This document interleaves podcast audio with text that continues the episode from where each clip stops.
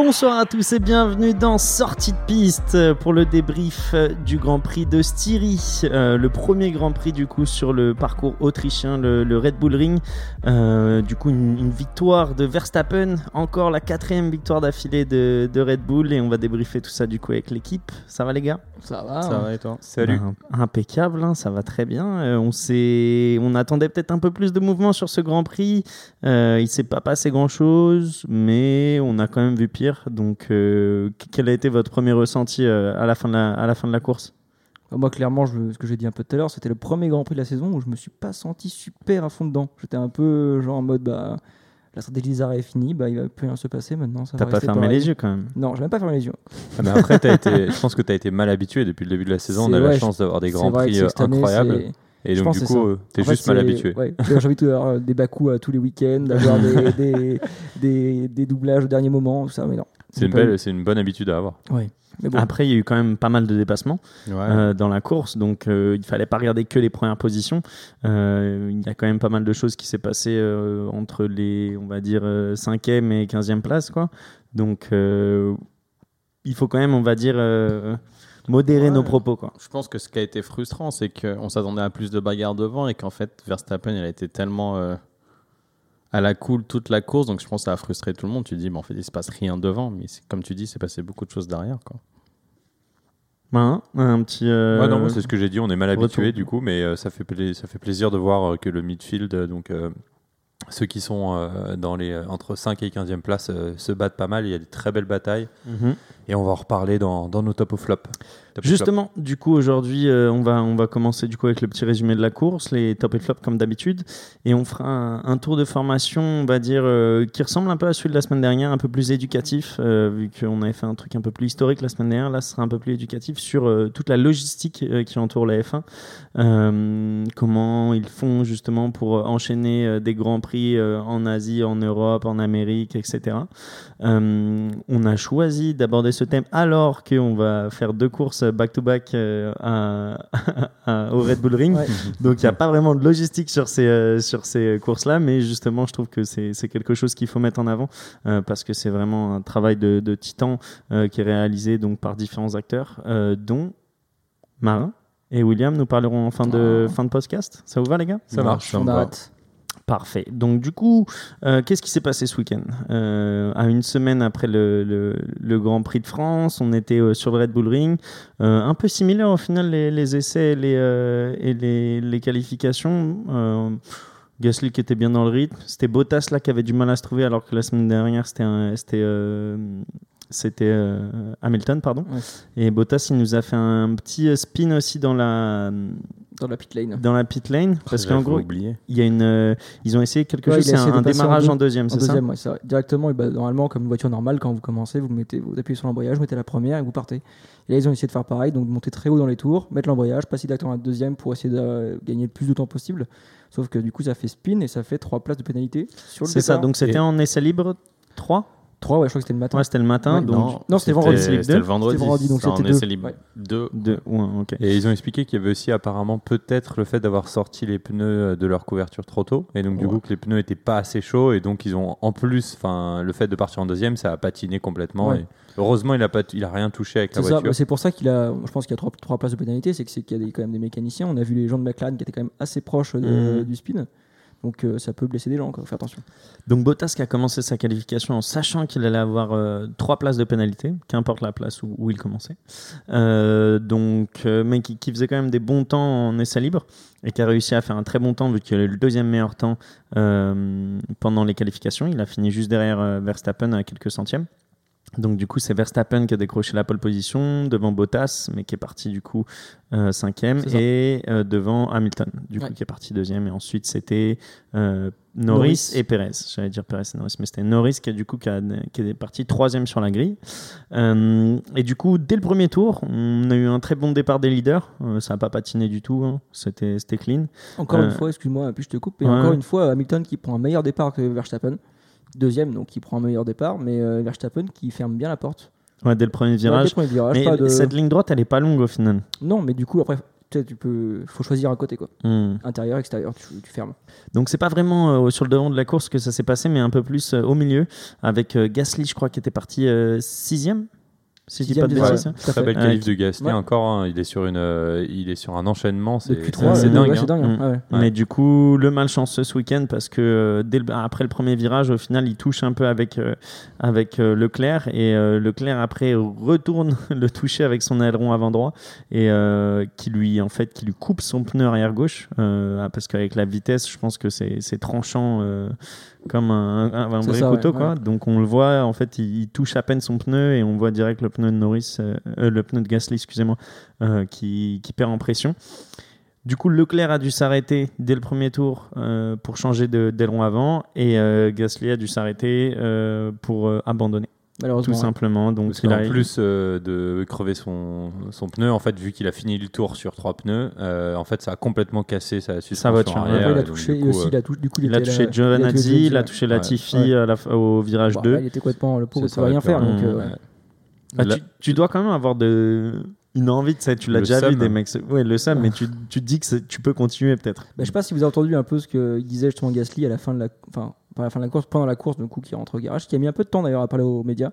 Donc, euh, je sais pas ce qui s'est passé. Euh, peut-être qu'ils ont. Mais il avait le seum. Il allait prendre une douche froide. Euh, Laisse-le ouais. tranquille. Un, un débrief. Comme toi, Bull, quand t'en as marre, tu sais. juste... Sûrement. Ouais. Surtout quand tu commences P six. Et c'est ça, ce qu'il disait. Genre, il disait, bah là, voilà, on, euh, il veut pas dire que c'est de la faute de quelqu'un parce qu'il sait que ça sert à rien de jouer à ça. Mais euh... surtout que le journal Canal Plus lui, lui demande. Ouais. Il fait euh, bon, alors c'est de la faute de Leclerc. Faut penser que c'est de la faute de Leclerc d'ailleurs. Je sais pas, mais en tout cas, lui, il s'est excusé. Qui ça euh, Leclerc. Ouais. Okay. ouais, ouais. Bon, moi, je pensais clairement de la faute de Leclerc là-dessus. Bah, en fait, il dit ce que ce que le journaliste explique, c'est qu'en fait, vu que Gasly est mal parti et que donc du coup, il se retrouve à la traîne par rapport à tout le peloton qui arrive derrière lui, euh, il y a une part de responsabilité parce qu'il s'est un peu mis dans la situation où justement, il se retrouve un peu au mauvais endroit, au mauvais moment où ouais. il se fait squeezer. Et tu rajoutes à ça le fait que Leclerc il a mal anticipé la taille de sa voiture. Et, et voilà. je vais dire, bon, je vais dire un truc, euh, tenez-vous prêts, c'est la faute de Leclerc parce qu'il euh, y a eu euh, Gasly, mais il y a aussi Räikkönen derrière. On en parlera peut-être un peu après. Mais, ouais, euh, il en a touche, fait pas mal. Il, touche, hein. il, il était très agressif. Bon, on a une ouais. belle course du coup ce côté-là, mais peut-être euh, il avait du mal à avoir ôté son aileron en fait, ouais. tout simplement. Ah oui, tu veux dire euh, plus tard dans la course, ouais, ouais, dans la course ouais, quand il, il a fait le dépassement ouais. sur, euh, que genre, sur euh, Räikkönen. J'aurais dit, ça aurait été celle-là, j'aurais fait mon chauvin, j'aurais dit, mais non, c'est Alonso qui tasse, voyons, c'est n'importe quoi. Là, c'est bon, il faudra Räikkönen, il n'y avait personne. Mais c'est vrai qu'après, Alonso, il tasse un peu, parce qu'ils font un three wide, les mecs, quand même, à trois, je sais ouais, pas, ils s'attendaient à quoi. C'est donc, ça, ouais, euh, je pense que. Pauvre, pauvre, pauvre ouais. Gasly, en fait. Il ouais, était, ça, était, au milieu, il était au milieu entre Leclerc et Alonso. Mais après, tu dois te dire, c'est sur une saison de vingt et une courses, tu sais que ça va arriver au final. Si c'est arrivé une fois, tu te dis bon bah c'est bon ouais, j'ai mes quotas, tu vois. On regarde et... le classement après, on regarde le classement après, mais finalement, euh, voilà, il a besoin de prendre les points qu'il veut. Il fait des super qualifs à chaque fois. Mm. Il en a eu quelques problèmes déjà. Le premier Grand Prix c'était pareil, il a eu un problème, il a dû abandonner, donc ça fait ça fait perdre des points quoi. Je pense qu'il veut il veut scorer. Espérons qu'il score du coup dès le week-end prochain sur le même circuit au Red Bull Ring et on va continuer du coup avec le résumé de la course euh, où, où dès les dixièmes tours on va dire euh, il y a eu le dépassement de Perez sur Norris euh, donc euh, Perez qui monte sur le qu'est-ce qu'il y a Willux ? Non mais super triste à ce moment-là de la course j'étais très triste. Il était très beau le dépassement par contre. Oh, ouais. Non mais Perez c'était super mais là je... en fait j'avais beaucoup d'espoir en début de course pour un Norris et quand j'ai vu le dépassement de Perez je me suis dit mais en fait il va pas résister. Comment t'expliques qu'il peut pas se battre c'est euh, les mono... la différence des monoplaces vraiment ? Là, c'est, pour moi, c'est le, je pense que Norris n'attendait pas que Perez saute à ce moment-là sur les freins. Il attaque. Parce que, ah oui, on le voit qu'il fait est... un très beau dépassement. Ouais, en fait, il est vraiment, parce qu'il il va, il va vraiment. Euh, à l'audace. Ouais, il va vraiment. Euh, genre, il va au dernier moment. Euh, tu vois il... pas qu'il, qu'il dépêle dépasser. Ouais, mais il ouvre vachement, Norris. Et après, sur le dépassement de Bottas, c'est pareil. Il ouvre énormément. En fait, il se battait juste pas pour le podium. McLaren, euh, Andreas Seidel, il l'a dit vachement après la fin de la course. Ouais, il a ouais, dit c'était, juste, c'était pas notre bagarre, ouais. en fait. Euh, les mecs devant, ils sont trop rapides. Nous, notre concurrent direct, c'est Ferrari au championnat. Je pense que la P cinq suffisait largement. C'est ça, ils sont battus pour la P cinq, ça ne va rien de se battre. On a été très mature, au contraire. Et du coup, il s'est fait dépasser par Bottas au tour d'après et il a réussi à garder euh, sa cinquième position vu qu'il finit cinquième du Grand Prix. Euh... Après, on a eu euh, le problème de Russell. Donc Russell qui faisait une super course, euh, qui avait fait une super qualif. Première fois qu'il se qualifie dans le top dix. Il est, il est parti en P dix sur la grille. Alors, il s'est, ben, il s'est qualifié, alors, il il s'est qualifié P onze. P onze et il euh, y a eu Tsunoda qui a eu, Tsunoda un, qui a eu qui trois places, places de pénalité, de pénalité aussi. Donc il part P dix, il était à huit millième, si je dis pas de bêtises, ouais. de, de la Q trois. De la Q trois ouais. Donc mm. euh, pour Williams, pour un Russell, c'était un truc énorme. Et il est monté jusqu'à la huitième place, septième place, septième place, septième place, ouais. septième place pendant le pendant le Grand Prix. Euh, et au final, euh, aux alentours des tours vingt-six, euh, enfin au tour vingt-six même, euh, il s'arrête et c'est, on voit qu'il change les roues et on voit surtout ses, ses ingénieurs, enfin ses mécaniciens s'affairer sur le côté euh, droit, mais au milieu de, de sa voiture. Et donc il disait que c'était une question de pression. Comment on remet de la pression ? J'ai pas trop donc, compris. En fait, ce tu vois euh, un de ces techniciens qui a une bonbonne de, de gaz sur le dos et effectivement il remet de la pression dans le système. Euh, dans le système de la, de la voiture.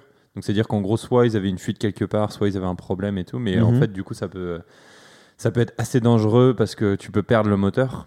Euh, donc, euh, et c'est d'ailleurs pour ça, tu vas, tu vas sûrement le dire après, mais qu'en gros, il a dû abandonner parce qu'ils se sont dit ça sert à rien de continuer euh, le Grand Prix parce que déjà, on a perdu tout le, toutes les places qu'on avait. Et en plus, euh, bah, ça met en danger. Le... Mais c'est quoi cette pression dans le moteur ? J'arrive pas à comprendre. De... C'est quoi que... Alors, euh, j'ai pas le détail, mais de ce que j'ai compris, c'est la pression des soupapes du moteur. Donc euh, voilà, en gros, il y a besoin d'air dans, dans la pression des soupapes, mais j'ai pas envie de dire de bêtises, donc... Euh...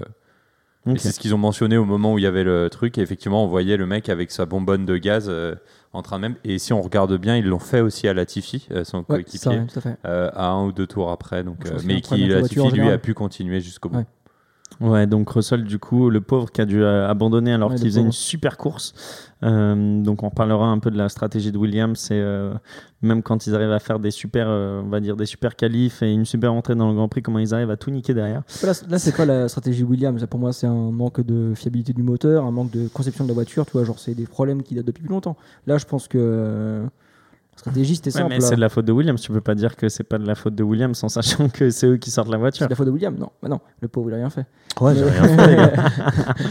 non, non, ce que je veux dire, c'est que bon, le pilote Russell, il a tout fait ce qu'il pouvait faire avec une voiture euh, de ce niveau-là. Euh, je pense que Williams nous montre cette année quand même qu'ils sont quand même assez compétitifs. Tu voyais euh, Latifi qui se battait. Oh, assez compétitif avec bah. zéro point. tu pousses avec un zéro... peu sur le assez compétitif, ah, mais par rapport Latifi, à là où on les attend, ouais, je pense. Latifi qui, est, qui a failli se qualifier en, en Q deux aussi.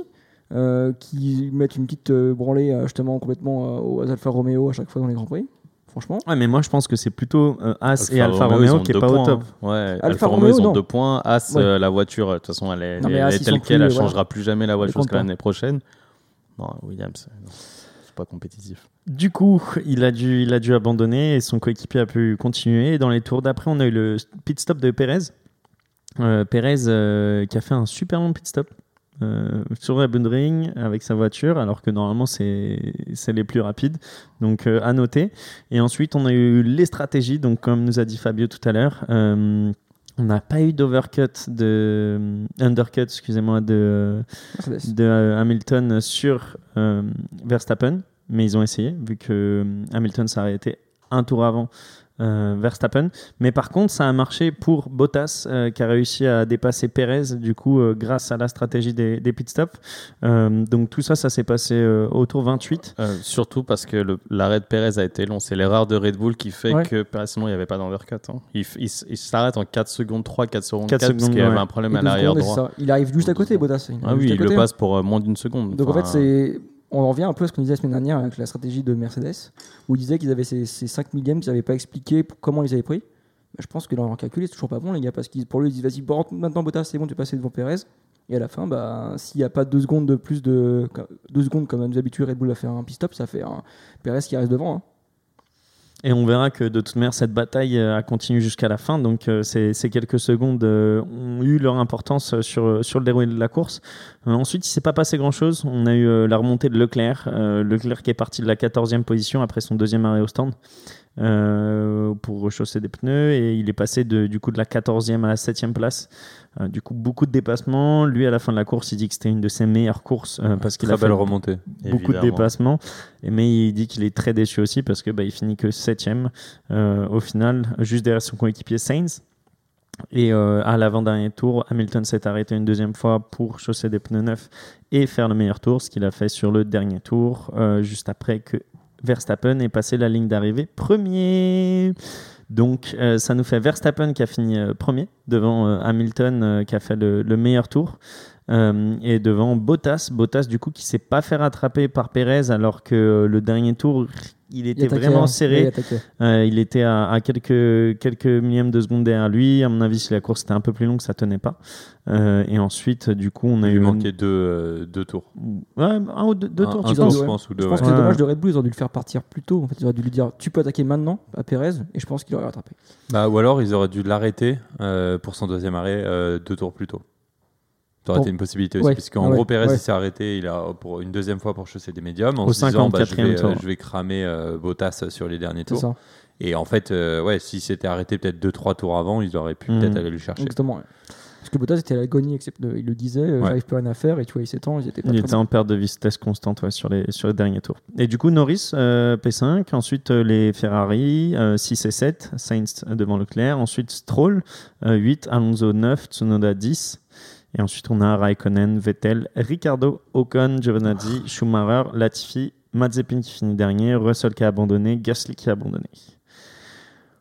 Donc wow. euh, voilà, ouais. on va dire que c'était enfin une course maintenant comme on, comme on s'y attend au final, parce qu'on sent vraiment que maintenant il y a un duel euh, Hamilton-Verstappen. Euh, maintenant c'est indéniable, on sait que ça va se passer comme ça, et comme on le disait la semaine dernière, mais là maintenant on le Enfin, c'est encore plus voyant, et même maintenant Verstappen à la main euh, mmh. donc, et qui du coup prend encore plus de points d'avance ouais. euh, sur, euh, sur Hamilton au, au classement des, des pilotes. Donc euh, Fabio, si tu veux nous faire un ouais, petit topo sûr. sur l'avance qu'il a. Bah écoutez, bah, Verstappen est premier comme on l'a dit avec quatre victoires, donc on a une de plus que Lewis Hamilton mmh. avec cent cinquante-six points, et Lewis à cent trente-huit points. Donc euh, la, cour- la, la saison est encore longue, mais voyons comment ça avance. Troisième Perez, quatre-vingt-seize points. Ah, même la, la différence entre le deuxième et le troisième, enfin c'est. Non mais là tu vois clairement, que, tu vois clairement qu'il y a les premiers et puis Perez derrière qui se bat après derrière. Et je me permets juste de ouais. rajouter, en course c'était la même chose. Tu voyais que tu avais euh, mmh. Verstappen et Hamilton très loin devant et puis euh, Bottas et Perez euh, derrière. C'est ça. Ouais. Bah, qu'est-ce que vous avez pensé du comportement d'Hamilton en piste qui qui essaie de revenir sur euh, sur Verstappen au début de la course, il tape dans sa gomme, il tape dans sa gomme, il n'y arrive pas. Il restait toujours à, à trois secondes, quatre secondes, il n'arrivait pas à revenir à deux secondes. Enfin... Ah, il le dit, il dit euh, Verstappen il va plus vite que moi, je comprends pas, euh, il a un nouveau, et ils ont soupçonné justement qu'ils aient changé quelque chose sur le moteur parce qu'il dit euh, il, j'ai l'impression qu'il a plus de puissance, et effectivement ce qui était assez impressionnant c'est que dès les premiers tours il lui a mis trois à quatre secondes de différence. Mmh, ah, il va vite, hein. euh, c'est impressionnant euh, et franchement ouais. euh, ouais. Moi, j'aime trop comment Lewis il s'arrête à la fin du Grand Prix, il sort de, de sa monoplace et il regarde toutes les voitures. Il regarde la sienne, il regarde celle de Verstappen. Tu sais, il, t'as ouais, l'impression ouais. qu'il a, il, il attend de voir ouais. un panneau qui lui dit hey, « c'est v- ça qui a changé ». Vettel, il fait toujours ça aussi. Vettel, il soulevait ouais. souvent, il allait voir les, les Mercedes, il les bougeait un peu avec son pied, il changeait un peu les pneus pour voir les dégradations des pneus, tout ça. Et Schumacher, euh... il le faisait avant lui aussi. Ouais. Ouais. En fait, c'est juste que bah, tu regardes Senna, un peu. Même il a fait tout, tous les grands pilotes qu'est-ce, l'ont fait. Qu'est-ce que tu veux voir au final? C'est l'inclina- l'inclinaison d'un aileron en mode putain, ils vont utiliser ce, cette, cette donnée-là. Ouais, wow. mais ça, tu le vois mieux sur les caméras en slow motion que. Euh, ouais, c'est ça, c'est que pour faire une Ferrari. Il y a cinq ou dix mecs à l'usine euh, qui font que bah, ça. Euh, dans des, des photos euh, H D de la voiture. C'est vrai euh, que maintenant, on n'est plus comme à l'époque de Senna et Prost. Bah, oui. Et puis, surtout euh, chez Vettel, euh, je pense qu'ils ont des petites photos des Mercedes. Bien sûr. Ah, maintenant, oui. Ouais, bien sûr. Non, mais, mais comme tu disais, Mercedes, ouais, c'est. Enfin. Toto Wolff, lui, disait euh, différemment, c'est toi, Marin, qui faisait la remarque sur euh, Hamilton, parlait du moteur Red Bull. Euh, Toto Wolff, après le Grand Prix, il a quand même. Alors, il parlait avec Horner, il y avait Horner et un journaliste, je sais plus, c'était, je pense c'était de la Sky, je sais plus trop. Et lui, Toto Wolff, il se dit qu'en fait, c'est que juste la Red Bull, elle a moins de traînée aérodynamique que la Mercedes, donc elle a moins d'appui, donc elle va super vite en ligne droite, et pourtant, elle arrive à avoir le même. Autant d'appui presque que la Mercedes dans les, dans les virages, donc en fait ils n'arrivent juste pas à comprendre. Après ce c'est passe. Là où Red Bull a toujours été, et ça, par définition c'est là où ils ont toujours été les premiers quand ils gagnaient leur championnat, c'est sur l'aérodynamisme. Ils, bien sûr, ils ne bah, développent que ça sur les voitures finalement eux. Oui, le clairement. Moteur c'est pas eux qui le développent, c'est encore Honda qui le développe. Exact. Eux, certes, mais ils ne développent ouais. que ça. Et c'est là où ils sont très forts. Et donc Mercedes à l'inverse, tu vois, Mercedes eux ils ont une voiture qui est beaucoup plus, euh, qui a beaucoup plus de traînée aérodynamique parce que eux, ça leur permet de chauffer les pneus, c'est le problème qu'ils ont depuis le début de l'année. Donc euh, philosophiquement aéro- de l'aérodynamisme qu'ils ont, bah ça marche pas cette année. Surtout qu'ils ont mmh. arrêté de développer la voiture maintenant. Donc euh, je sais pas comment ça va s'arranger. Marin, selon toi, est-ce que du coup la tendance peut changer ? Est-ce que euh, Mercedes peut reprendre le dessus ? Parce que là on sent du coup ça fait deux trois courses où on sent vraiment euh, Red Bull au-dessus. Est-ce que euh... ça peut changer ? Moi, j'aurais peut-être deux réponses dans, dans ta question. La première, c'est de dire que je vois une vraie différence par rapport à l'année dernière, euh, où euh, c'était beaucoup plus euh, séparé. Je veux dire, enfin, tu voyais qu'il y avait vraiment une supériorité de la part de Mercedes, euh, qui était beaucoup plus flagrante. Euh, cette année, on a vu Euh, je dirais qu'en fonction des Grands Prix, de la typologie des circuits, euh, il y avait quand même une bataille. Enfin, tu vois, on ne parle pas de bataille écrasante comme on a pu parler des années précédentes avec euh, Hamilton qui était vraiment tout le temps, tout le temps, tout le temps, tout le temps devant. Euh, là, effectivement, oui, euh, tu as l'impression que Red Bull est devant, mais euh, regarde le podium. Tu vois, c'est un, deux, trois Mercedes et puis quatre euh, Red Bull. Donc, pour moi, il y a une vraie bataille Red Bull-Mercedes. Euh, je pense que c'est la, l'expérience de Hamilton et son et son on va dire son génie entre guillemets qui fait qu'il arrive à, à rester euh, derrière Verstappen. Donc en fait, moi je pense que ça va vraiment dépendre des circuits. Euh, je pense qu'on a encore des belles surprises et que le championnat n'est pas joué. J'aurais peut-être pas le même euh, dans cinq ou six grands prix, j'aurais peut-être pas le même discours parce que mm-hmm. ça se trouve euh, voilà, Verstappen il aura cinq euh, grands prix d'avance et bon bah tant mieux pour lui. Mais je pense qu'il y a encore une possibilité donc euh, ça va être euh, la fin de la saison va être excitante. Moi, je pense qu'il y a deux, justement, deux grandes batailles, comme disait Martin. Marin, excuse-moi. Désolé. Mais il y avait deux grandes batailles. Il y a la bataille Lewis Hamilton et Verstappen et la bataille Mercedes et Red Bull. Parce que du coup, le champion du monde de pilote et champion du monde de, de constructeur, à mon avis, ça va être deux choses différentes. Et je ne serais pas étonné de voir un champion du monde, imaginons, d'une écurie et l'autre écurie qui gagne le championnat constructeur. Ça On en arriver. Est où, là, au point de vue des constructeurs ? Constructeur, bah, justement, Red Bull est devant avec deux cent cinquante-deux points. Mercedes a deux cent douze points, donc pas forcément si loin. McLaren, troisième avec cent vingt points. cent huit points pour euh, Ferrari. Donc là, la troisième place encore. En... Enfin, tout, pas la forcément si loin. Ça avait quand même. Il faut finir premier, deuxième, euh, et que les autres ils marquent pas de points ouais, pour rattraper la ça différence. Peut, toi, ça peut, ça peut se faire. Ça. Ouais, mais... et ah, euh... c'est fini les gars, c'est fini. Vous êtes dans ah, le politiquement vrai, correct. Là, vous êtes super gentil et tout. Toi, tu fini. penses que c'est déjà plié? Je pense que c'est plié. Bah, bah, je te dis ce que c'est, c'est, ah ouais. c'est, c'est quand même très grave ce que dit Toto Wolff après le Grand Prix, qui disent qu'ils ont carrément arrêté de développer la voiture deux mille vingt et un et Red Bull. Horner, il a dit totalement l'inverse. Il a dit nous, on va la développer jusqu'au bout. C'est fini, les gars. Parce ouais, qu'eux, ils veulent gagner. Ouais, ils veulent ouais. gagner. Mercedes, ils ont fait une croix sur la saison, mais là, qu'ils le disent en plus aussi alors, ouvertement. Comme, comme on disait au début, ça peut être, ouais. hein, c'est ce qu'Horner dit. Il dit, bah, mais oui. jamais je crois qu'ils feront bah, ça. Non, mais, mais en soi, non. Mercedes, c'est long terme. Parce ils que, ont... comme on l'a dit, au final, Hamilton, s'il a re-signé, c'est pour gagner son centième Grand Prix. Ouais, mais il peut le c'est faire pour gagner prochaine. Son huitième euh, trophée. Il le fera pas l'année prochaine. Ouais, lui, il a envie de partir maintenant à la fin. Non, je pense qu'il a envie de partir à la fin de l'ère. Euh... Mercedes, c'est pas Hamilton. Mercedes, ça existait avant Hamilton, ça existera après Hamilton. Hamilton, il part, Hamilton... Mercedes reste en F un. Donc, les intérêts de Mercedes, ils convergent pas forcément avec les, Merce... les intérêts d'Hamilton. Ouais, mais... Si Hamilton, ils vont pas sacrifier peut-être cinq ans d'ère euh, de nouvelle réglementation sur la F un juste parce que Hamilton veut gagner en, deux mille... en deux mille vingt et un. Ça n'a aucun Et intérêt. Tu penses, tu penses que du coup, on le saurait pas si c'était le cas? Moi, je pense que Hamilton, il le ferait ressentir qu'au final, il est dégoûté. Il l'a dit, mais il l'a déclaré. Juste après le Grand Prix, il dit, les gars, là, il me faut, il me faut des évolutions. Parce que là, s'il n'y en a pas une évolution, on va dans le mur. Il l'a dit mot pour mot. Okay. Et Toto Wolff, il a dit mot pour mot, non, on arrête de développer. Enfin, à la fin, il dit, ouais, les gars, c'est des bons points, keep pushing, bah, keep pushing. Il essaie de motiver l'équipe, mais c'est fini. Après, moi, je pense s'il ne développe pas la voiture, c'est mort. Merco, Mercedes, ils ont quand même assez de, d'argent. C'est pas, c'est, c'est pas encore assez capé le budget.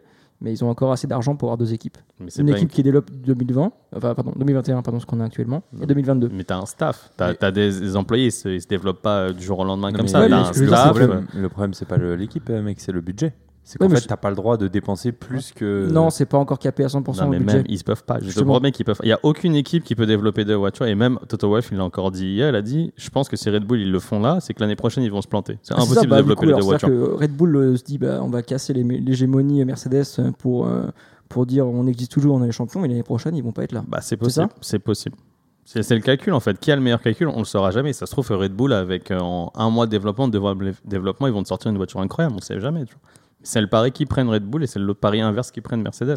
C'est intéressant sur le long terme, du coup, cette bataille. C'est-à-dire Exactement. que la bataille qu'on a là maintenant, c'est-à-dire qu'on a c'est juste. C'est dans trois quatre ans qu'on verra qui avait raison cette ouais, année, ouais. aujourd'hui. Mm-hmm. Bah, restez à écouter surtout Sortie de Piste pendant trois quatre ans. Parce que... oh putain, je laisse faire, bah, ça oui. serait trop cool, les gars. Passons au top et flop, messieurs.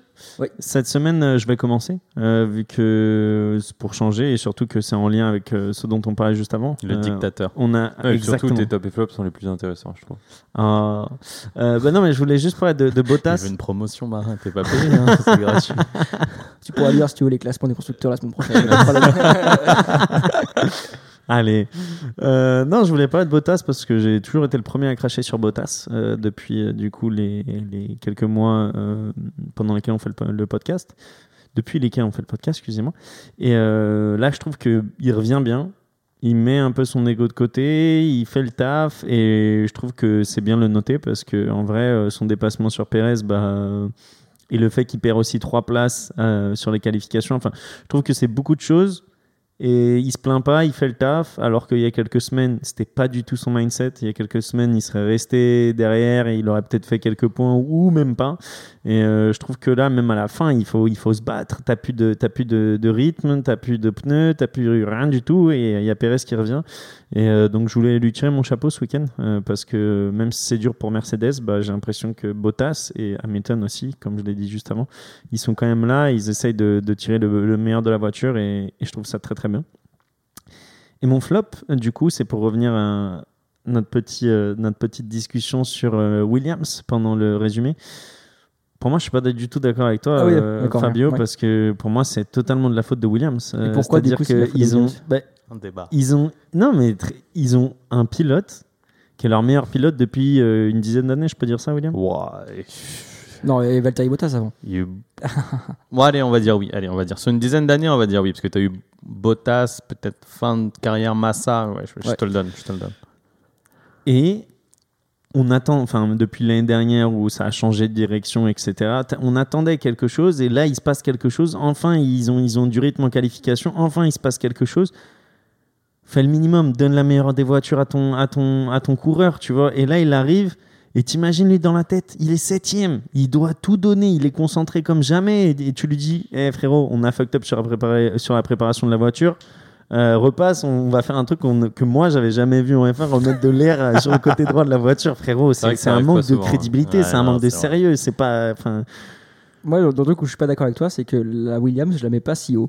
Pour moi, c'est Russell qui exploite au maximum, parce que c'est un. Je veux dire, c'est un très bon pilote pour l'instant et on montre qu'il a une vraie intelligence de course et on voit qu'il s'améliore d'année en année. Mmh. Et euh, pour moi, c'est Russell qui exploite au maximum et je pense qu'il a surconduit bah, c'est exactement la voiture. Ce... On dit la même chose. Oui, mais ce que je veux dire, c'est que pour moi, la Williams, elle lui offre la voiture comme elle est maintenant. C'est-à-dire moyenne, basse, moyenne basse. Oui, mais ils n'ont jamais eu ce problème avant. Tu vois ce que je veux dire ? Des si. Grands Prix, il en a fini. Ouais, ah, là, là où je rejoins Piche, c'est effectivement, moi je suis d'accord avec toi. Ouais. Oui, il surconduit la bagnole et oui, le fait qu'il soit très très bon bah, permet à une Williams d'être dans les dix premiers, ce qui est juste euh, incroyable. Euh, mais c'est les moments où il faut engranger les points et où il faut avoir une voiture qui, même si elle est pourrie, on va dire aérodynamiquement par exemple, au moins euh, bah, elle, elle soit fiable. Et là, ouais. le, ce, que, ce que reproche en gros euh, Piche à Williams, c'est euh, la fiabilité de la voiture. Exactement. Sur un Grand Prix qui ne devait pas. D'accord. Sur un Grand Prix piste sèche. Sur un Grand Prix où Russell est septième. C'est le truc qui prend des points. Ouais, ouais, ouais, il y a huit millièmes de la qualif, les gars. Exact. En fait, Russell a fait sa part du contrat et pas Williams. Exactement. C'est Russell, ouais. Ouais. Russell lui okay. dit on en fait plein de Grands Prix, on finit dans le fond, il n'y a personne qui nous voit, il ne nous arrive jamais de problème. Et là, je suis septième et la voiture la lâche. Il Après, a raison, puis sur le truc, que la voiture, elle ne doit pas lâcher. Bah c'est, c'est une situation commune au final, dans chacun dans notre carrière, que ce soit professionnel, personnel ou quoi que ce soit. Tu as toujours un moment où tu as l'impression que tu te donnes un max, mais il y a des, voilà, des, des et... trucs qui font que bah, tu ne vas pas y arriver parce qu'il y en a qui n'ont pas fait le taf ou parce qu'il euh, pleut ou parce que des conneries, tu vois. Et là, c'est clairement de la faute de sa team. Et se comporterait pas sur une malédiction Russell. Bon, on est ouais, à deux. On est à deux mais... Je suis d'accord avec mais toi. Là, parce que ouais. le pauvre, il a, il a fait, été il a... marabouté, le ouais. pauvre. Non, mais de fou, là, c'est, ça devient trop. Là. Bah ouais. Ouais. Bon, bah, en tout cas, on a bah... fait changer d'avis. En tout cas, je suis d'accord avec vous maintenant. Non, attends, on avait notre première. Euh, ouais, avait...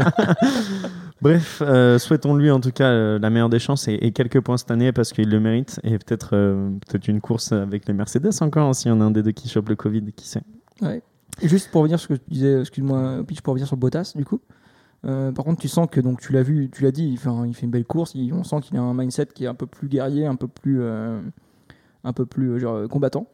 Mais euh, tu sens que Mercedes aussi il le, il le chouchote. Genre il le dit à la radio, tu es plus rapide que Lewis ouais. sur ses secteurs, tu vas vite, au début, tu vas-y, va le choper. Genre tu sens qu'il l'accompagne. Mmh. Et je pense que c'est grâce à l'équipe qu'il est actuellement comme il est aujourd'hui. C'est sa maman qui est au micro. Qui c'est ça, bah, c'est un peu son ingénieur, c'est sa maman quoi. Non mais surtout grâce à Lewis. Hein. Lewis il l'a encore dit. Euh, il parlait de l'année prochaine, qu'ils sont dit cette année on va faire les contrats un peu plus tôt s'il y a un renouvellement de contrat. Ouais, ouais. Il dit que moi Bottas, moi je veux le garder comme coéquipier. Bah, tu m'étonnes. Non, parce que c'est ah bah, lui, c'est le parfait numéro deux. Bah, ouais, oui, bien sûr. Messieurs, passons. Euh, qui veut faire son top et son flop, vu qu'on n'en a pas énormément ? Bah, vas-y, là, j'y vais. Vas-y. Alors, moi, mon, mon top, bah, ce serait Verstappen, parce qu'un sans faute pour un Grand Prix. Premier, pole position, finir premier, loin devant. Ça permet de faire une petite célébration un peu contestée à la fin. Ça, ça, donc, ça, oui, ça il a fait un burn-out. Il ah, a fait. Ça, ah, moi j'ai détesté. Ça. Ah ouais, il a. Ah, surtout ah, que la F I, elle a dit, elle a F I, elle a dit genre. Moi je trouve ça stylé. Pourquoi tu détestes quand même? Explique quand même. Du coup, en gros, c'est que à l'arrivée de son dernier tour, du coup, là où il prend le drapeau à damier, en fait, il a ralenti avant même la ligne parce qu'il y a toute son équipe qui est sur le bord et il a fait un burn-out. Il a réaccéléré au dernier moment juste pour passer la ligne. Et effectivement, la F I A, comme tu as dit, ils ont dit c'est interdit, et cetera. Pourquoi c'est interdit, c'est interdit, c'est interdit parce que tu as le comme droit les, les de bonnes. Célébrer, euh, sauf si ça met en danger euh, les autres concurrents. Et effectivement, là, il y avait encore des gens qui arrivaient à, à je sais pas combien de kilomètres heure. Ouais, les Grands Prix n'est pas fini. T'es premier, t'as un tour et demi d'avance sur les autres. J'ai une question à vous poser. Raconte, euh, je comprends pas. Il y a un truc que je comprends toujours ah. pas en F un, et je suis sûr qu'il y a des auditeurs qui se posent aussi la question. Quand est-ce que se finit la course ? Parce que j'ai pas l'impression qu'elle se finisse quand le vingtième passe la ligne d'arrivée. Ça dépend quand il y a des tours de retard. Parce qu'en fait, là, il euh, n'y avait que trois coureurs du coup, qui étaient dans le tour du leader. C'était euh, Bottas, Hamilton aussi. Et Perez. Donc, ouais. du coup, ouais, trois, plus, euh, trois plus le, le, le vainqueur. Quand Perez passe la ligne. Donc, c'est le tour du vainqueur qui termine. Parce que, ouais, c'est ça, en fait. Ça se termine dans les tours du vainqueur. Donc, le dernier qui est dans le tour du vainqueur, mm-hmm. c'est la fin de la course. Donc, si le septième dépasse le sixième euh, après que le quatrième ait passé la ligne, mais avant qu'eux, ils aient passé la ligne. J'ai rien compris. Tu m'as mis une colle incroyable. Non, mais j'ai compris ta question. J'ai compris ta question. En gros, là, j'ai vu que Verstappen avait passé la ligne, mais tu avais les pilotes qui étaient déjà à un tour, comment ça se passerait pour eux ? Non, et si, qui se Perez, dans le... si Perez, tu vois, il passe la ligne. Voilà. Et quand derrière, Perez, il passe mecs... la ligne, et derrière, tu as euh, Leclerc qui dépasse Sainz. Est-ce que, avant la ligne d'arrivée, est-ce que Sainz finit quand même devant Leclerc parce que Perez a passé la oui. ligne d'arrivée avant ? Alors, normalement, oui, si, oui, hein. oui, parce que par contre, il faut qu'il passe le drapeau, euh, faut qu'il passe la ligne d'arrivée. Il faut qu'il passe le drapeau damier. C'est juste que par contre, euh, si tu as trois tours de retard, toi, tu te dis vas-y, il me reste trois tours, je vais attaquer pour euh, tes derniers. Tu te dis vas-y, t'es, t'es Mazépine. Tu te dis je vais attaquer Schumacher pour essayer de lui prendre une place, du moins Latifi à ce, ce Grand Prix. Bah, par contre, non, tu peux pas. Parce que tu dois faire ça dans la fin du tour qui te reste. Je c'est si bizarre c'est parce qu'en gros, quand Perez a passé la ligne d'arrivée, tu as eu tous les drapeaux à damier sur le classement à gauche qui sont mis. Donc je me suis dit, en fait, quand le dernier tour passe, comme tu étais en train de dire, la course est finie. Donc tu n'as même pas à finir ton tour, en fait. C'est déjà le classement final. Et c'est ça qui m'a choqué. Je me suis dit, autant finir le tour. Bah, c'est intéressant comme question. Euh, on va on checker. On va, euh, la prochaine fois, demande avant, comme ça on aura la réponse pendant le podcast. Mais c'est une bonne question. Et je pense effectivement, comme l'a dit Will, tu finis dans le tour du ouais, leader. Ouais, donc, euh, si par exemple, tu avais soixante et onze mais ouais. à vérifier, mais je pense que si ça soixante et onze tours euh, et que en fait, tu es dans le soixante-dixième, bah, effectivement, ça se finit. Mm. Mais à vérifier, ouais. Mais je suis, ouais c'est intéressant. Si bonne tu question. Dépasses dans le tour, qu'est-ce qui se passe ? Je ne me suis jamais posé la question. Ouais, parce surtout, que... imagine, tu es en, en mode, euh, bah, il me reste plus qu'un tour et dans le dernier tour, j'ai le D R S, j'aurais pu le dépasser. Bah, tu es parce qu'en fait tu dois finir ton tour peut-être ouais. Bonne question, on va, on va regarder ça en tout cas. Euh, ton flop Fabien euh, ouais, mon flop eh ben, moi ça va plus être euh, Daniel Ricciardo pour la qualif qu'il a fait parce que oh. la course, la course je peux voir, je, il a quand même fait un bon début de course et après un problème moteur donc il est tombé, il n'arrivait plus à il n'arrivait plus à avancer donc je peux pas je peux rien là-dessus enfin, un problème moteur pendant okay. une demi-tour là, tu vois, c'est pour ça que je veux dire ça la qualif arrive. ça arrive Tu, tu veux le tomber dessus, bah, le pauvre oh Ricardo là là, regarde coup, comment. Ouais. Oh, bah ouais, que non, parce que eh, tu vois comment t'es. Non, mais là, je suis là, sensible. Ricardo, bah oui. je suis sensible de fou là sur le est-ce sujet. Coup, tu crois que tout le monde n'est pas sensible ? Il doit pas être là et il arrête pas de décevoir semaine après semaine. Combien il finit, Ricardo ? treizième. Voilà. Bah, son problème moteur. Il est passé neuf. Il a fait un super début de course et il passe neuf. Bon, en tout cas, moi, ce qui me fait peur, c'est que. Euh, bah, en fait, il fait, il fait, il fait pas que Carlos Sainz. Hein. Donc, euh, je vais un peu nuancer. Donc, il fait douzième, Carlos Sainz, treize, euh, Ricardo. Et sauf qu'à la fin, bah, du coup, c'est Ricciardo, c'est Sainz qui finit devant Ricciardo. Bah, parce qu'il y a eu un problème moteur. euh, je veux dire, ah, tu, que... tu veux charrier là ah, non, ah, dire, attends, Le là, problème je... moteur, il a duré même pas un tour. Hein. Oui, mais ça arrive. Il a mais au qualif, il lui arrivait quoi ? Non, c'est juste qu'il a failli ah, se faire éliminer, éliminer, éliminer en. Attends, culant. attends, on n'a pas entendu William. Il s'est passé quoi en qualif ? J'ai pas de réponse. Voilà. Non, c'était juste pour euh, remettre les choses au clair. Non, donc, merci Marin. Et je pense que le, le flop de Fabio, il vient justement des qualifs. Ouais, en soi, oui, il fait une bonne course et malheureusement, il a un problème moteur, mais ouais, au qualif, il délivre pas. Tu as Zach Brown, qui est le C E O de McLaren, qui dit « Well done, Norris » et bon, bah, « It's a shame for euh, Ricciardo oh, ». T'as envie de dire, euh, ouais. ouais tu sens qu'il y a un chouchou voilà. qui est préféré. Bah, voilà, c'est ouais. tout. Ouais, bah après, il finit. Il finit... Alors, tu vois, les Ferrari, ce que je veux dire, c'est que. Alors, j'ai comparé, parce que je compare à la troisième place. Donc, tout à l'heure, on a parlé où il y a bataille pour la troisième place, c'est euh, Ferrari et McLaren. Euh, pour l'instant, McLaren a une longueur d'avance sur Ferrari, donc ils sont devant, ils sont troisième. Mais par contre, du coup, ce que je vois, c'est que tu as Charles Leclerc euh, qui est septième et euh, Sainz qui est euh, sixième. sixième pardon. Et du coup, par contre, tu as Norris qui est cinquième et euh, Ricciardo qui est treizième. Je pense que, même si. Le, voilà, Ricciardo a dit. sans le problème moteur, je finis sixième. Je suis totalement d'accord. Je suis d'accord aussi. Ah, la, moi, bataille, non, la bataille aurait pas été, la bataille n'aurait pas été si, euh, si facile. Hein. Ouais, mais je pense qu'au moins la bataille aurait été au même niveau. On le saura jamais. On ne saura jamais. jamais. Avec des si, on refait le monde. Je pense. Et avec la bonne équipe, on met euh, Paris en bouteille. mais euh, ouais, bah, William, comment tu vois ton driver euh, ouais. dans les semaines à venir ? C'est pour ça, moi, je vais le mettre en flop. Qu'est-ce que tu veux dire, ce Ricciardo ? Il est au fond du trou. Il n'arrive pas à conduire la McLaren. Ça arrive. Tu rentres dans une nouvelle écurie. Il n'arrive pas à conduire la Renault. Ensuite, il fait un podium. Deux podiums. Non, mais ça n'a rien à voir. Là. La McLaren, elle est beaucoup plus compliquée à conduire que la Renault. C'est ça le problème. On a là, le Prix, bon, c'est beaucoup on plus compétitif aussi. Genre mais est... Ça ne veut rien dire. C'est, un... c'est comment la voiture s'adapte à ton style de pilotage. On a bien vu chez Red Bull, tu as eu plein de grands pilotes, dont Gasly, dont euh, Albon, qui sont passés chez, donc Kvyat, qui sont passés chez Red Bull, qui n'arrivaient pas à conduire la Red Bull. Que, que ouais, Verstappen là, je pense arrive. Que moi, c'est un truc au-dessus. C'est juste qu'ils sont jeunes, ils ont peut-être pas la pression. Euh, par contre, ah non, dans ce cas-là, non, la voiture, non, la voiture, elle est non, peut-être non, développée non, pour attends, un attends, pilote. Attends, attends, non, non, non, faut que je réponde là-dessus. Ah, rien à voir. C'est pas du tout une question de jeunesse parce que Verstappen, il arrive très jeune chez Red Bull. C'est juste oui, que la voiture, Norris. C'est une voiture ultra ce survireuse. T'es Gasly, t'es Gasly, t'es qui, t'es Kvyat, Gasly, Albon qui passent, qui sont des jeunes pilotes qui font même pas une saison chez Toro Rosso. À l'époque, Verstappen, il a fait combien de saisons chez Toro Rosso ? Oui, mais la voiture, il a pris la place de qui ? Verstappen. Verstappen, il prend la place de Vettel qui part chez Ferrari. Ce que je veux dire, c'est qu'il prend la place de Vettel. Ricciardo à l'époque. Non, il prend la place de Vettel et.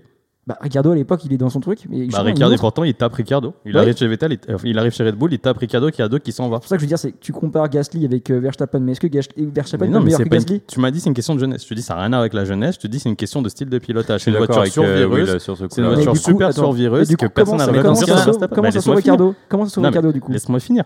Donc c'est une voiture super survireuse que personne n'arrive à conduire sauf Verstappen. Là Ricciardo il arrive sur une voiture que même Norris n'arrive pas à conduire. Il le dit, Norris il dit cette voiture là elle est trop compliquée à conduire. Toi il finit cinquième. Là, oui mais parce qu'il arrive à un extrait maximum. Bah, et du coup c'est Ricciardo, un bon pilote.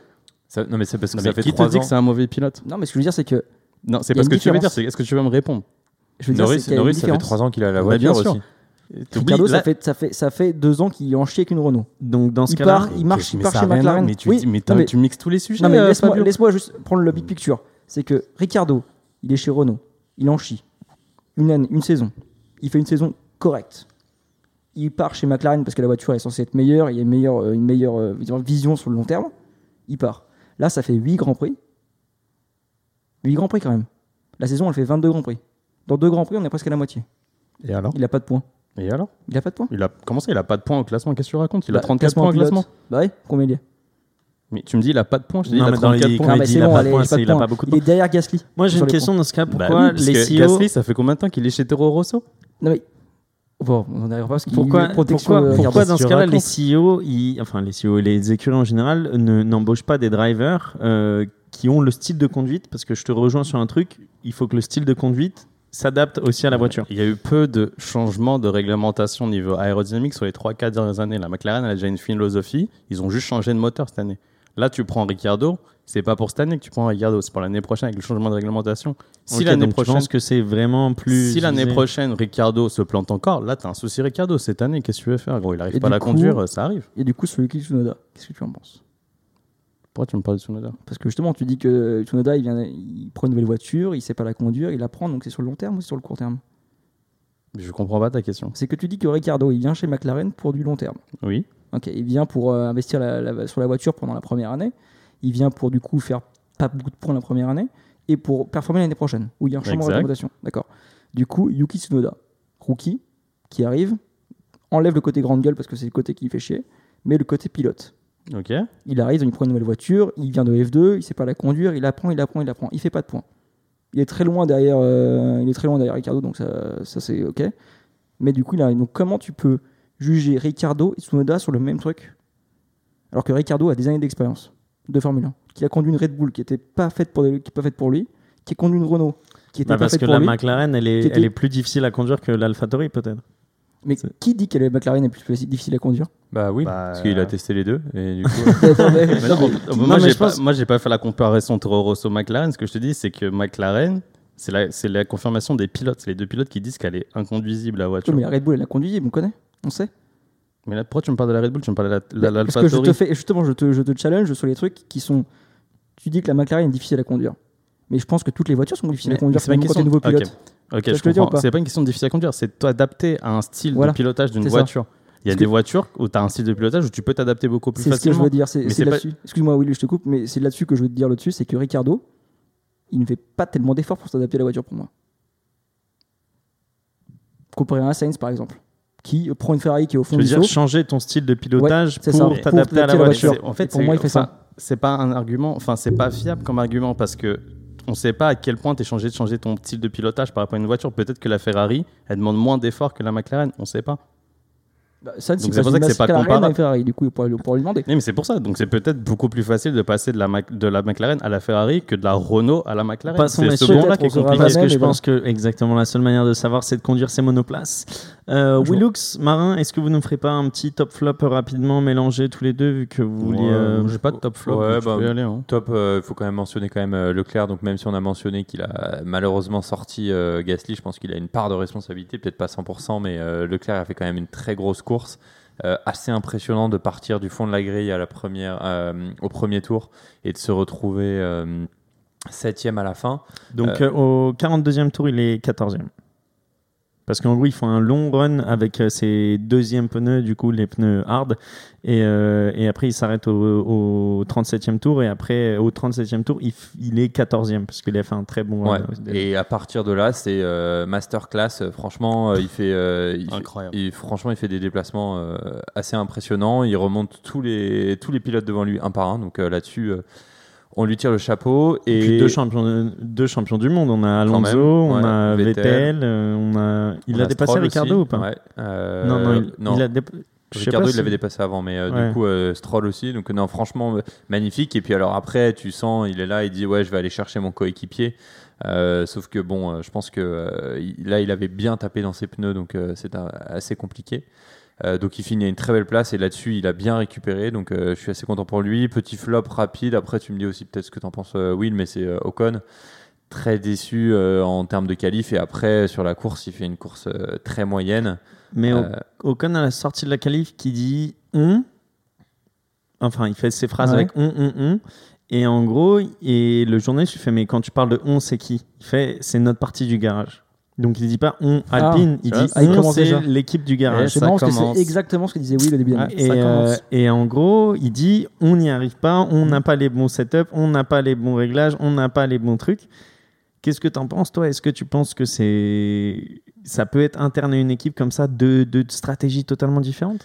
Euh, là, euh, il parle pas de stratégie. Lui, ce qu'il est en train de sous-entendre, c'est euh, j'ai une voiture différente, et cetera. Mais on l'a redit, ton premier adversaire, on l'a dit plusieurs fois, ton premier adversaire, c'est ton, c'est ton co- coéquipier. Donc, ah ouais. En fait, il est en train, je pense aussi, de trouver des excuses. Après, euh, je peux le comprendre, hein, mais euh, il voit qu'Alonso, avec la même voiture, arrive à faire mieux et, et bah, forcément, ça doit l'énerver. Donc, alors qu'il euh... y a quelques semaines, on disait totalement l'inverse. Bah oui, on disait qu'il était libéré. Enfin. ouais. Mais, mais euh, c'est pour ça que c'est quoi. Et je pense que c'est l'inverse, en fait, c'est que Alonso s'est libéré. Et comme disait ouais. Will au début d'année, c'est que Alonso c'est un. Là, c'est c'est différent, c'est que l'Alpine ils l'ont dit que là, ils commencent à l'adapter à Alonso. Ils l'ont dit à partir du Grand Prix de France, la direction assistée va mieux convenir à Alonso. Et là, la voiture elle va tourner beaucoup plus à, au style de pilotage d'Alonso. Il va conduire une voiture comme Alonso. Il n'y a aucun pilote qui peut le faire, je pense, à part Verstappen. Pourquoi ? Parce que c'est un pilote agressif, c'est ça ? Super agressif. Ouais, surtout ça. Sur le train avant. Ouais. Il est très très agressif sur la direction. C'était sa caractéristique quand il jouait chez Renault à l'époque. Donc c'est des virages euh, ouais, rudes. Il tape beaucoup dans, dans l'avant. Tu vois, il met des grands coups de, de, de volant, de gros de volant, surtout pour chauffer les pneus et en même temps pour rentrer dans le virage. Donc c'est inconduisible. Personne, enfin, c'est un style de pilotage, de pilotage tellement différent d'un autre pilote que... C'est comme sur les jeux vidéo quand voilà. tu prends un, un volant et qu'il part voilà, dans tous les sens. C'est ou la voiture, elle va à toi, ou elle va à ton coéquipier, mais elle n'ira jamais pour les deux. C'est impossible d'avoir une voiture qui va pour Alonso et un autre pilote. Tu veux repartir dans le débat avec Fabio? Non, c'est bon, on va laisser dans le débat. Non, mais tu verras, mais ça va être horrible pour Ocon. Et ils l'ont signé trois ans et je ne sais pas trop pourquoi. Ouais, c'est bizarre, ouais. c'est bizarre ça, j'ai Parce pas compris. Je... Est-ce que du coup, ils veulent un numéro deux? Ouais, ils, veulent deux, ils veulent un numéro deux qui restera là, qui fera pas pendant que Alonso, Alonso restera pendant des années. Bien sûr, Alonso, s'il est là, il n'est pas là pour une année. Ouais, je... Voyons. Ouais, ouais. ouais, et puis Alonso, il est là pour regagner un titre. Et puis, euh... Enfin, essayer. Ouais, essayer, ouais. évidemment. Bref, en tout cas, euh, on a eu notre premier Red Bull Ring avec euh, la victoire de, de, de Red Bull encore une fois. Euh, la semaine prochaine, deuxième Grand Prix. Donc là, ce sera le Grand Prix d'Autriche. Là, c'était le Grand Prix de... Euh, Sti- Citri, Citri, oui, c'est ça. Oula. Oh frérot, tu t'apprends différents noms, mais même ça. Styrie, euh, Grand Prix de Styrie cette semaine, Grand Prix de, d'Autriche la semaine prochaine, mais ce sera le même tracé, exactement la même chose. Donc là, on a vu Norris qui faisait du golf tout à l'heure. Euh, ah ouais. Euh, oui, par contre, on a, on a, comment il s'appelle, Lewis qui est retourné à Monaco. Ah. Euh, donc euh, pour la des, semaine. Ouais, voilà. Donc euh, des petits comportements différents, mais jeudi, ils seront tous de retour pour commencer du coup les essais libres dès, dès vendredi. Ce sera la même course, mais du coup, il y a une chose qui, qui va changer, ce sera les pneus. Les pneus seront plus tendres. Ouais, Pirelli a, a dit que les pneus ouais. allaient être plus tendres. Ouais. Donc quand même, on aura une course qui sera différente. Ce sera pas la même. Ouais, c'est vrai. Espérons. C'est vrai, c'est vrai, ça. Euh, est-ce qu'on ferait pas les pronostics de la course avant que je vous donne votre tour de formation ? Eh ben on peut, oui, vas-y. Vas-y, bah allons-y. Moi, je dis euh, exactement la même chose. Lâche pas de mitaine de Bottas. Euh, mais avec Perez en troisième. Ok, Bottas qui se fait prendre sa place. Ouais. Mmh. Euh, ouais, moi ça me fait mal, mais je pense que Hamilton euh, va être encore. Il le dit les yeux charmés. À chaque fois, ouais.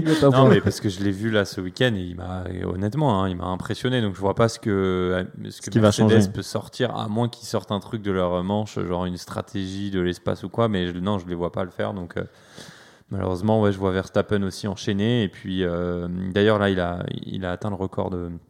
de Prost, je crois, un truc comme ça, sur le nombre de victoires de Grand Prix trois, euh, je crois que c'est le maximum. Euh, donc il pourra peut-être le battre, limite. Et euh, Hamilton aussi, quand même, je, je le vois. J'ai pas compris, c'était quoi la stat ? À la suite, je, je crois. Un, ouais. un nombre de Grand Prix à la suite, bah il y a Hamilton. Non, non, non, non, c'est pas le nombre de Grand Prix à la suite, c'est en Autriche. Euh, ah, ah bah, oui, oui, oui. Ah, nombre okay. de victoires en Autriche. Nombre exactement. De victoires en Autriche, c'est vrai, c'était c'est vrai, un record de Prost. Euh, et donc du coup, il vient de le légaliser, donc peut-être le battre la semaine prochaine.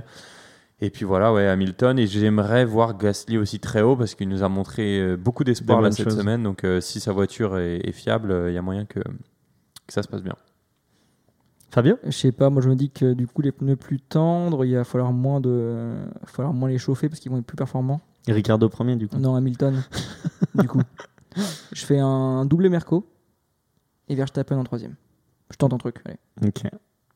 Euh, pff, doubler Red Bull et euh... non pas doubler Red... Red Bull vainqueur et je mets une Ferrari sur le podium parce que pneus plus tendres comme dit Fabio, mais euh, la Ferrari elle a cette capacité à chauffer bien les pneus donc euh... ouais, c'est bien. Ouais, c'est vrai. Après la dégradation j'ai aucune ouais, je la ça, comprends ouais. pas la ouais. dégradation de ce week-end, mais je dis je mets un podium Ferrari. Donc après votre petit débat, tu veux le caresser dans le sens du poil et lui donner ah non, un petit podium. Non, c'est juste qu'il est, il, sait, il sait que c'est, c'est vrai. Non, tu peux vrai. avoir un podium ah, Ferrari, tu peux avoir trois quatre McLaren et une autre Ferrari hors du coup et on est toujours devant. Hein. On verra en tout cas. Euh, rendez-vous le week-end prochain pour le Grand Prix d'Autriche. Passons maintenant au tour de formation.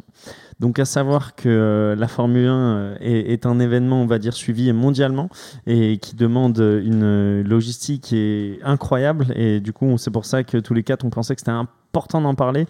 Il euh, y a pas mal de vidéos sur YouTube euh, qu'on, qu'on vous recommande et euh, qu'on, qu'on peut vous partager.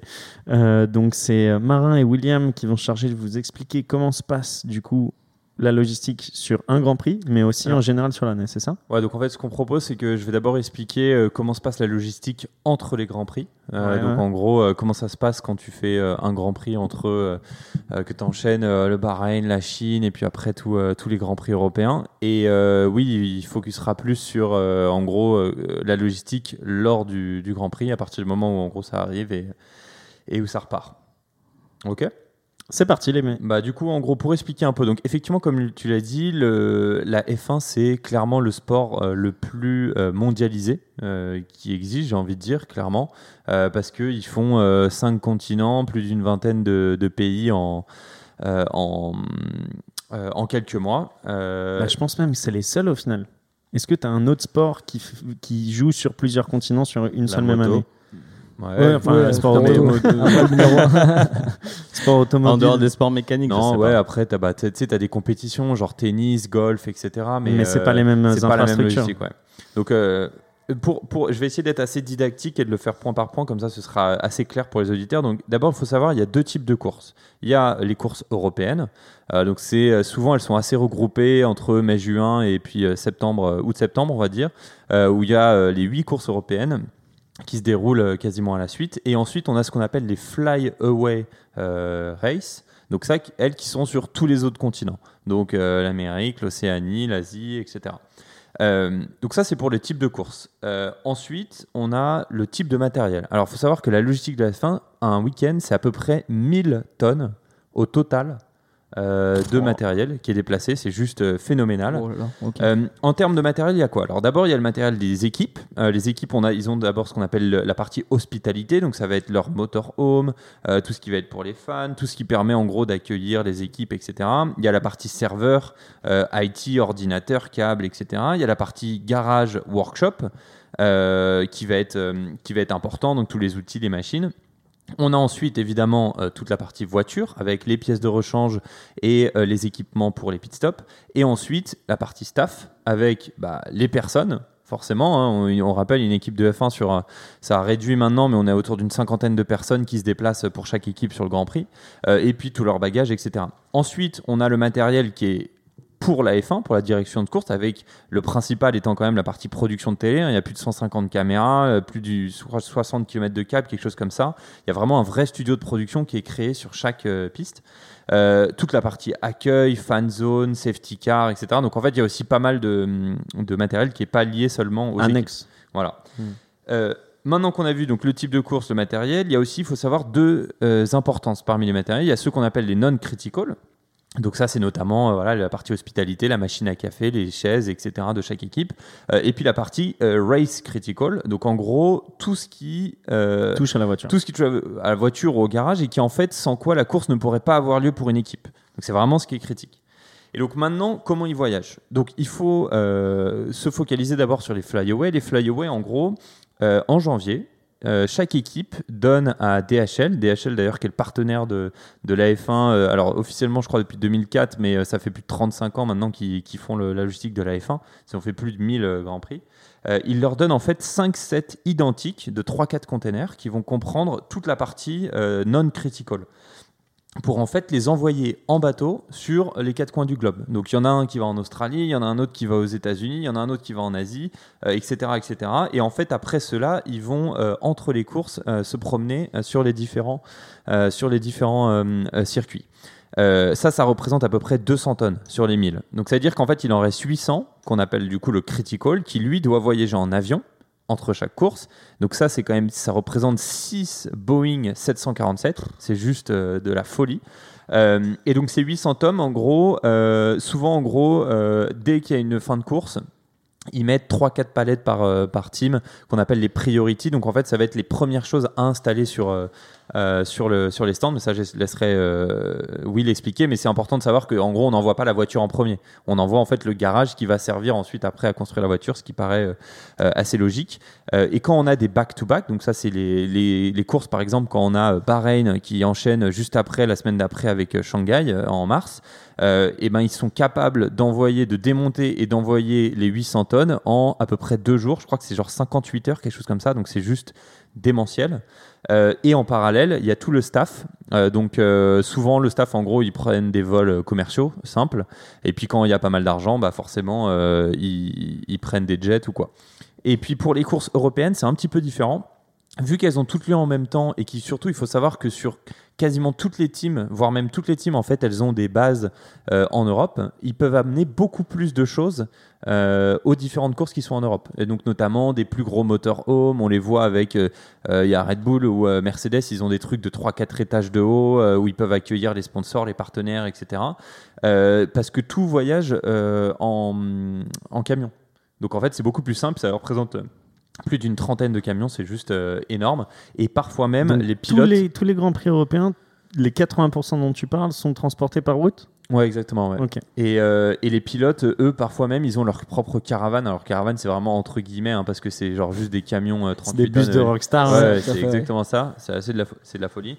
Euh, deux petites anecdotes marrantes avant de passer la main à, à Will. Euh, c'est qu'il y a une règle, en fait, pour, euh, par souci d'équité, c'est qu'en fait, les équipes n'ont pas le droit d'installer tant que toutes les équipes n'ont pas reçu leur matériel. Non, c'est incroyable, ça. Donc, ça, c'est assez intéressant, mais c'est ça, au moins, sympa, c'est, c'est, c'est faire. Ouais, ouais, non, c'est faire, je trouve, ouais, c'est ouais. assez équitable. Ouais, je, c'est génial. Et euh, dernier point aussi, c'est que quand ils Ils ont appris, donc comme vous savez, l'année dernière, le Covid a décalé pas mal de courses. Et donc, du coup, quand ils étaient à Melbourne, il y avait déjà six cents tonnes de matériel qui était déjà arrivé à Melbourne. Et ils ont annoncé un jour et demi, je crois, à l'avance, le, avant le Grand Prix, l'annulation. La fin.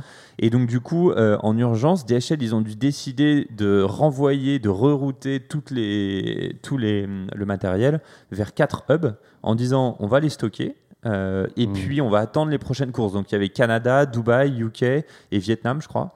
Euh, et du coup, bah, à Dubaï, il y avait une warehouse pendant six mois où il y avait six cents tonnes de matos, deux cents tonnes pardon, de matos qui attendaient euh, pour la prochaine course et qui après ils ont envoyé à Bahreïn, et cetera. Okay. Donc, voilà. Super Mais, intéressant. Ouais, super intéressant. Pour revenir à ton, ta première anecdote euh, sur euh, l'équité, euh, donc attendre que tout le monde ait son matériel.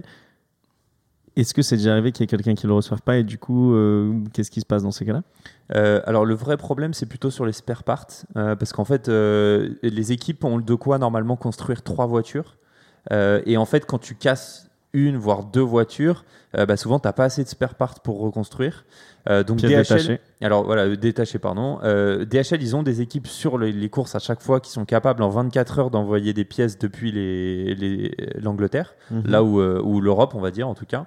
Euh, mais parfois, ça n'arrive pas à temps. Et donc, il est arrivé effectivement que je n'ai pas le, de date ou quoi, mais je sais que c'est déjà arrivé qu'ils ne puissent pas prendre euh, le départ, le départ ouais. malheureusement, parce qu'il leur manquait des pièces. Ouais. C'est dingue. Ouais, c'est pas mal, hein. Merci beaucoup, Marin. Bah ouais. Très intéressant. C'est très non, ça, non, non, mais c'est génial, c'est, la règle. C'est, c'est impressionnant, quoi. mille, mille ah, tonnes ouais. pour chaque Grand Prix. Et t'en as huit cents ah, tu te rends pas avion, compte de quoi. Ce que c'est mille tonnes. Non, non. Ouais. T'as l'impression que c'est un garage qui bah, est installé. Bah, après, tu tonnes, dis mille tonnes, euh, l'Armina. De quoi ? Vous vous rendez compte ce que ça fait mille tonnes, l'Armina ? Non, ouais, non c'est, c'est juste euh, c'est énorme, quoi. Ouais, c'est énorme. Et pour continuer sur ce que disait Marin, donc. Euh, pour revenir sur la logistique lors d'un, d'un week-end, enfin, d'un week-end de Formule un, ça commence pas le jour du, du, du vendredi, ça commence une semaine avant. Donc, tu as les premiers staffs qui arrivent normalement le lundi de la semaine de Grand Prix. Donc, ils arrivent pour réceptionner les premiers conteneurs, les premiers matériaux, les premières spare parts, et cetera, tout ce qu'ils ont besoin d'installer. Comme disait Marin, les plus petites structures, c'est soixante personnes. Une structure comme Alpine, Alpine disait qu'ils avaient une centaine de personnes sur le Grand Prix. C'était une soixantaine pour la partie technique et une quarantaine pour tout ce qui est euh, marketing, communication, logistique, même le cuisinier, le cuistot, et cetera. Et donc, ces personnes-là, lors du Grand Prix, ce qui est important de savoir, c'est comme disait Marin, ils, ils, ils, restent, ils restent dans des motorhomes, ce qu'on appelle des motorhomes. Et le motorhome, ça fait partie un peu du paddock de F un. C'est tout ce qui est derrière le circuit de F un où tu as toutes ces grandes structures en métal. Euh, Marin disait que sur trois à quatre étages, je vais vous donner l'exemple de celui de McLaren qu'on appelait le Brand Center. Le Brand Center, c'était euh, sur quatre étages. Ils ont une façade en verre qui fait quatorze mètres. Et pour le déplacer, comme disait Marin, parce que le motorhome, il faut savoir que c'est que sur les courses européennes parce que c'est trop gros, il faut dix-sept camions juste pour le motorhome pour le déplacer. Donc, vous imaginez la logistique. Et d'ailleurs, euh, vu que la F un essaie d'avoir, euh, de passer pour zéro carbone d'ici deux mille trente, ils disaient qu'ils allaient bannir sûrement les motorhomes et trouver des choses beaucoup plus viables. Ouais, juste un point aussi, ça me fait rappeler, Red Bull, eux, par exemple, à Monaco, ils avaient ramené un motorhome sur eau. Donc, exactement. En fait, ils l'avaient construit, je ne sais pas où, en Autriche. Ils avaient pris des écluses, des machins. Ils l'avaient, okay. Je ne sais pas comment ils avaient fait. Oh. Ils l'avaient ramené par, euh, bateau, euh, par euh, camion, construit sur l'eau. Ouais. Et du coup, c'était un motorhome flottant. Et c'est, c'est incroyable. C'est incroyable la ouais. logistique. Et d'ailleurs, Red Bull se vante d'avoir des motorhomes qui sont souvent écologiques, recyclables, et cetera. Alors que McLaren, c'est, c'est un peu du grand n'importe quoi, c'est beaucoup d'argent dépensé. Donc, ils vont arriver vers le non-motorhome. Et qu'est-ce qu'on retrouve dans les motorhomes d'habitude ? On retrouve euh, tout ce qui est réunion, restauration, les cuisines, et cetera. On a des personnels qui dorment là-dessus. Sur certains Grands Prix, le personnel dort directement à l'hôtel. Euh, Ensuite, donc, il y a le Grand Prix qui se déroule. Donc, un Grand Prix de Formule un, on vous a déjà expliqué sur les précédents podcasts comment ça se déroule. Donc, je ne vais pas revenir. Le vendredi, vous avez les essais, le samedi qualif et le dimanche, la course. Et ce qu'il faut savoir, c'est que le dimanche de la course, on commence déjà à démonter les stands qui ont été installés le lundi. Et normalement, les, instructu- les infrastructures sont démontées, sont démontées excusez-moi, sous huit heures après la fin du Grand Prix. Donc, ça va extrêmement vite. Et comme disait Marin... Fini. Tu veux dire que huit heures après, il n'y a plus huit heures après, il n'y a plus rien sur le circuit. Parce que... En tout cas, tout est empaqueté. Tout est empaqueté et chaque pièce, chaque outil est soigneusement, soigneusement emballé, chargé dans des caissons. Ils ont un plan. Il y a un directeur logistique dans chaque écurie qui s'occupe de euh, se coordonner avec D H L. Et comme disait Marin, il faut que sous les deux, trois prochains jours, il faut que ce soit déjà arrivé sur le nouveau circuit. Il faut que ça doit, commence à être déjà monté sur le circuit à, juste derrière. Donc, c'est assez impressionnant comme structure. Euh, là-dessus, après, c'est tout ce que je voulais rajouter. Hein. Ah, sur, c'est hyper complet. Hein. Sur, ouais, sur l'hospitalité, euh, tu disais parfois les, les équipes dorment à l'hôtel, parfois elles dorment, dorment sur le circuit. Là, on va dire qu'à Red Bull Ring, par exemple, ils dorment où les, les drivers on va dire. Est-ce qu'ils dorment dans leur, euh, dans leur car de rockstar ou, Les drivers, euh... vu que c'est un circuit européen, ils vont souvent dormir dans le motorhome, dans une caravane, si le pilote a une caravane. Mais ce n'est pas des petites caravanes. L'hôtel, comme hein. disait Marin, c'est, c'est genre quasiment des, des trucs incroyables. Et la partie staff... Vu qu'on est en Autriche et que Red Bull, par exemple, c'est un Grand Prix autrichien, s'ils peuvent dormir à l'hôtel, dans les hôtels aux environs, ouais. peut-être, je pense même qu'il y a certains et qui doivent rentrer chez eux. Je pense que Red Bull, ils ont des, eux, ils ont des ouais. plateformes, à mon avis, des plateformes pour accueillir un Red Bull Ring, à mon avis. Bien sûr, bien sûr. Et après, ça dépend du thé, à mon avis. Tous hein, les, quasiment tous ouais. les Grands Prix, c'est à côté du circuit, tu as un hôtel. Bah, et ouais, par exemple, ici à Dubaï, ils dorment où ? À Abu Dhabi, ils dorment à l'hôtel. À Abu Dhabi, excuse-moi. à l'hôtel, souvent les Grands Prix asiatiques, parce que c'est comme disait Européen, euh, excuse-moi Marin, c'est que tu as les Grands Prix européens, donc là, ils peuvent dormir sur les motorhomes, et cetera, parce que c'est assez accessible. Et sur les autres parties, quand par exemple à Bakou, ils ont des hôtels mis à disposition à, à, juste à côté du circuit, où tu as des staffs entiers qui dorment à l'hôtel. Mmh. Ils s'y accommodent très bien. Et tu les voyais quand ils étaient à Bakou, tu les voyais, ils jouaient à la plage, ils allaient à la ouais. salle, tu avais un mec d'une autre équipe qui était en face, et puis, t'avais, puis ils ont des partenariats, genre je crois McLaren, c'est Hilton par exemple, ouais, donc exactement. Ils sont à chaque fois à Hilton. Tu arrives à Abu Dhabi, tu vas sur le bon hôtel, tu peux voir des mecs du staff qui sortent, tu peux même voir des pilotes qui sortent. Et hein, inversement, c'était marrant, t'avais, euh, quand il y a eu Imola, je crois, tu avais euh, Gasly, lui, il dormait chez lui. Ah, il habitait Milan. Ah, il habitait ouais. Milan. Tu vois, il dit bah voilà, là j'étais chez moi, et puis il prend sa voiture. Parce ouais, que je pose la question parce que c'est super important. Au final, c'est des athlètes de haut niveau, et le plus important, ouais, c'est le sommeil et, et la récupération. Bah, donc, euh, et ça c'est doit pour ça que t'as et tout. Genre, on a parlé la, la semaine dernière aussi du pit stop et genre toutes les, euh, tous les tous les mécaniciens et tout. Mais en fait, c'est pour ça que c'est assez marrant quand tu quand tu vas en Angleterre à Silverstone, c'est que c'est quand même un Q G pour beaucoup d'écuries mm-hmm. sur place. Donc il y a pas mal de gens qui habitent proche du circuit, je pense à Horner, tout ça, et, euh, et à l'époque euh, les Williams. Mais, euh, mais voilà, donc ça, les gens, quand tu vas en voiture depuis chez toi au circuit d'un Grand Prix de la Formule un, je pense que c'est la un classe. peu, la, c'est un peu ouais. différent quand même la saveur. Et tu disais c'est des athlètes de haut niveau, il y a certaines écuries même ce qu'ils font, parce que comme il y a le côté humain, on parlait de la logistique, les Hamilton, et cetera, mais le côté humain, tu, fais, tu déplaces des centaines de personnes à, à travers le monde, et cetera. Tu as des écuries qui donnent des plans de sommeil, qui donnent des quoi manger, où dormir, comment dormir, euh, qui réduisent les temps d'écran, qui disent ça c'est pas recommandé de là à là, pour, qui s'adaptent au décalage horaire jusqu'aux mécaniciens, ils donnent ça jusqu'aux ouais, mécaniciens. Bah c'est là où tu, c'est important que tu le dises. Tu l'as dit un peu avec euh, les, les cuisiniers. Il euh, y a beaucoup de métiers annexes qu'on ne se rend pas compte. Parce que moi-même, sur le reportage que j'ai regardé la, la semaine dernière pour préparer du coup, euh, le, le pit stop, euh, tu avais la préparatrice physique, c'était une kinésithérapeute, et il y avait aussi euh, d'autres personnes, d'autres préparateurs physiques pour juste les mécaniciens. Ouais. Donc eux, ça n'a rien à voir avec le driver, mais eux, déjà, ils faisaient du yoga le matin, ensuite, il y avait des étirements, ensuite, il y avait une séance de sport, ensuite, c'était euh, coach mental, et cetera. C'est, donc c'est, ça, ça inclut beaucoup, beaucoup de métiers, beaucoup de personnes, beaucoup d'opportunités. Donc même si vous êtes intéressé par la F un, n'hésitez pas à vous renseigner pour, pour tout annexe. Ce que vous pouvez bien faire sûr, à côté. Ouais.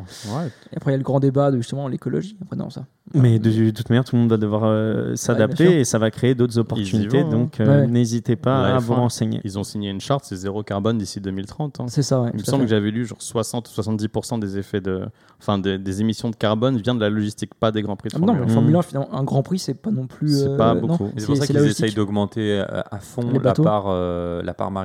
Ouais. Ouais. ouais, justement. On verra ça du coup dans les années à venir, mais merci beaucoup messieurs du coup pour cette euh, description et explicatif du coup de la logistique euh, de la Formule un. Il y a quelques vidéos euh, dont on, vous, on pourra vous, vous partager ouais, les liens. Fera, ouais. Et euh, on se dit du coup à la semaine prochaine bah euh, oui, déjà. pour la troisième la semaine consécutive et le Grand Prix d'Autriche qui arrive ce week-end. Merci les gars. Merci. Merci. Merci. Plaisir. Et euh, bah profitez bien et allez les Bleus pour ce soir. Et à la semaine et ciao. prochaine. Ciao. À la semaine prochaine.